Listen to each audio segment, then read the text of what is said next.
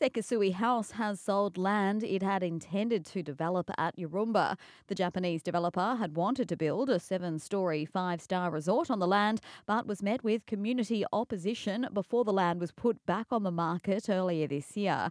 It's believed Victorian-based Dennis Family Corporation paid more than one hundred million dollars for the eighteen point five hectare parcel, though an exact figure hasn't been disclosed. They haven't revealed their intentions for the land. Demand for plasma donors has reached a new record, with Lifeblood saying it needs at least fifteen hundred donations a day this month to ensure patients don't miss out.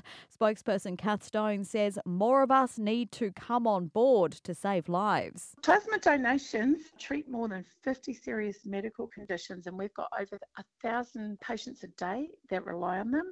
Anything from burns, heart conditions, surgery. You can call thirteen fourteen ninety-five to make a donation at the Maroochydore or Nambour blood donor centres.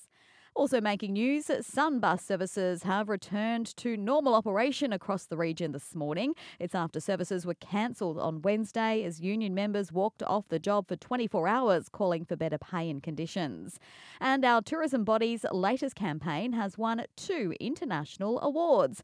Visit Sunshine Coast's videos featured in the Give Your Business a Boost of Vitamin S C campaign and attracted two point seven million views and generated almost one thousand business investment leads since its launch. It won two gold awards at the recent International Economic Development Council Awards held in Dallas, Texas.